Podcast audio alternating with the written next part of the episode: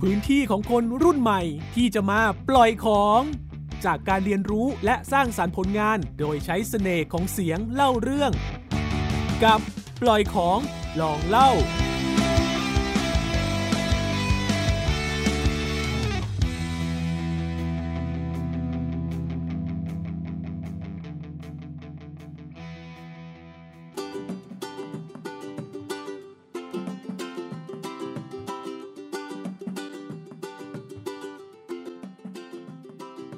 สวัสดีครับคุณผู้ฟังพบกับรายการไทยสิเคปเราไปให้ไทยฟัง ฟังแล้วสนุกปลุกหัวใจของคุณให้หลงรักเมืองไทยมากขึ้นกว่าเดิม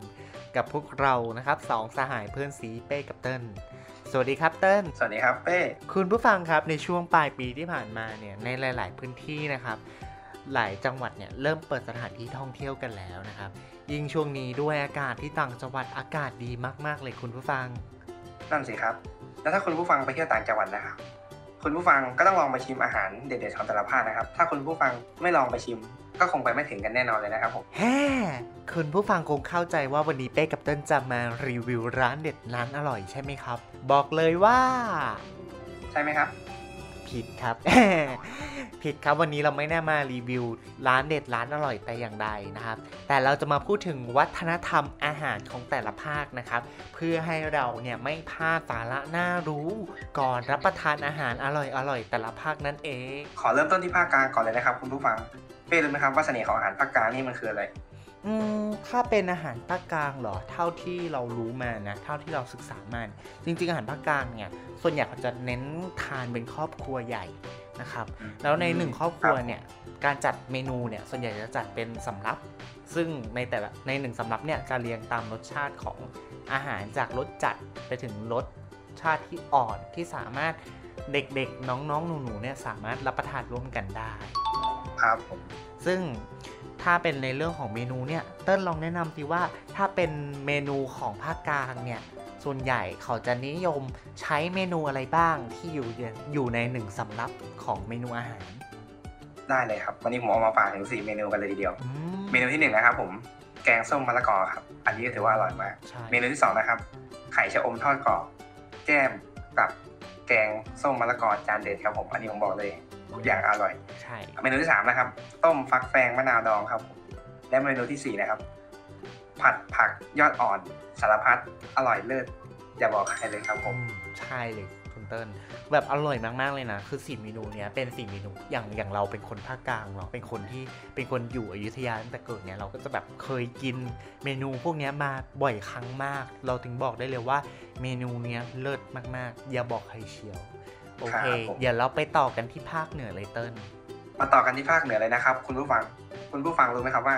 คนภาคเหนือเนี่ยเขานิยมรับประทานอาหารรสชาติกลางๆ มีรสเค็มนำเล็กน้อย รสเปรี้ยวและรสหวานเนี่ยแทบจะไม่มีเลยก็ว่าได้นะครับผมเห็นผมบอกอย่างนี้ คุณผู้ฟังก็อย่าเพิ่งตกใจไปนะครับ เพราะภาคเหนือเนี่ยเขาขึ้นชื่อเรื่องน้ำพริกแปลกตาใช่ไหมครับคุณเต้ใช่เลยครับ ถ้าพูดถึงน้ำพริกเนี่ยของภาคเหนือเนี่ยมันมีหลายแบบมากเลยนะ อย่างเช่น น้ำพริกหนุ่ม น้ำพริกถั่วเน่า น้ำพริกน้ำปูล้ามลำลำหลายๆนะครับ อีกอย่างเมนูน้ำพริกเหล่านี้นะครับ มักจะอยู่ในชุดของขันโตกของภาคเหนือด้วยนะ บอกเลยว่าอร่อยมากๆเลยครับ เรามาต่อกันที่ภาคอีสานเลยนะครับคุณผู้ฟัง เมืองแห่งปลาราผู้สาวงามด้วยนะครับเขาเล่ากันมาว่าภาคอีสานนะครับคุณผู้ฟังเป็นภาคที่ดินแดนค่อนข้างแห้งแล้งนะครับฝนตกนี่น้อยมากทำให้อาหารพื้นเมืองส่วนใหญ่นะครับ จะเป็นอาหารพวกแมลงนะครับ ผมค่อนข้างหลายชนิดเลยทีเดียว อาหารส่วนใหญ่นะครับ ผมมีอะไรบ้างครับคุณเป้ส่วนใหญ่ภาคอีสานนะครับ ส่วนใหญ่นะ อาหารที่เขาชื่นชอบในการทำกันนะครับ ก็อย่างเช่น มันจะเป็นอาหารแบบประเภทแบบแห้ง แต่ มีความเข้มข้นเนาะแล้วก็มีน้ำคลุกคลิกเล็กน้อยนะฮะครับแต่คนอีสานเนี่ยไม่ชอบทานกะทินะครับ เพราะว่าอืมคนอีสานเนี่ยส่วนใหญ่จะมักจะใช้ปลาร้าเนี่ยเป็นเครื่องปรุงหลักนะครับ ในอาหารครับทุกผมแทบทุกชนิดเลยนะครับ อย่างเช่น ซุปหน่อไม้อ่อมหมกหรือน้ำพริกต่างๆนะครับคุณเป้ลืมอะไรไปบางอย่างหรือเปล่าครับอืมดื่มอะไรนะคิดดูสิผมคิดไม่ออกอะ คุณเป้ลืมส้มตำไปได้ไงครับเนี่ยส้มตำนี่พลาดไม่ได้เลยนะใช่ใช่ใช่ส้มตำนี่ก็ถือว่าเป็นอีกหนึ่งเมนูเนาะสำหรับเป็นอาหารอะเขาเรียกว่าเป็นอาหารชื่อดังเลยนะครับ ในของภาคอีสานที่ได้รับความนิยมไปเกือบทุกภาคเลยนะครับ ครับผมภาคใต้ลอยแรงอีกแล้วคุณผู้ฟังนะฮะ ภาคใต้เนี่ยเขาว่ากันว่าอาหารพื้นบ้านเนี่ยส่วนใหญ่มักจะมีรสชาติโดดเด่นเป็นเอกลักษณ์นะครับคุณผู้ฟัง เพราะว่าดินแดนภาคใต้เนี่ยเดิมเคยเป็นศูนย์กลางในการเดินเรือนะครับของพ่อค้าจากอินเดีย และก็จีนรวมไปถึงชาวชวาด้วย จึงทำให้วัฒนธรรมของการใช้เครื่องปรุงเครื่องเทศต่างๆ ของภาคใต้เนี่ยเขามีอิทธิพลมากๆนะทำให้อาหารเนี่ยมีรสจัดจ้านร้อนแรงนะครับลูกคุณผู้ฟัง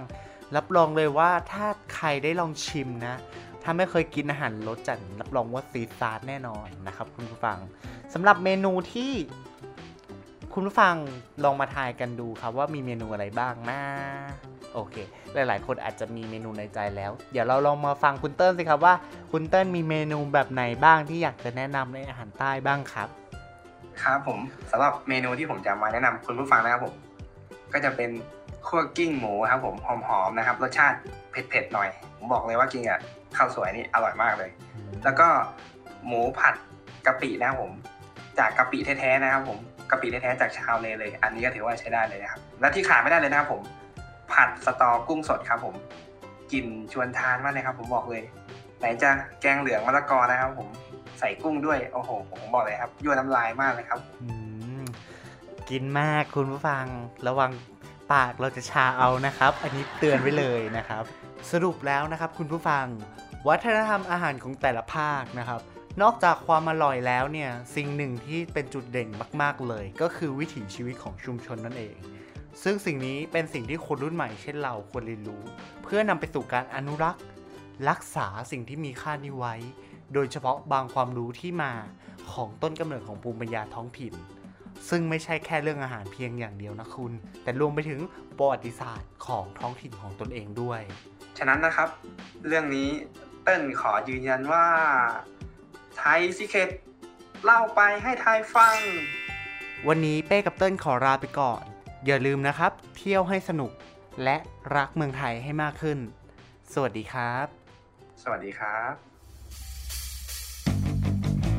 ติดตามปล่อยของลองเล่าได้ทางเว็บไซต์ www.thaipbspodcast.com หรือทางแอปพลิเคชัน Thai PBS Podcast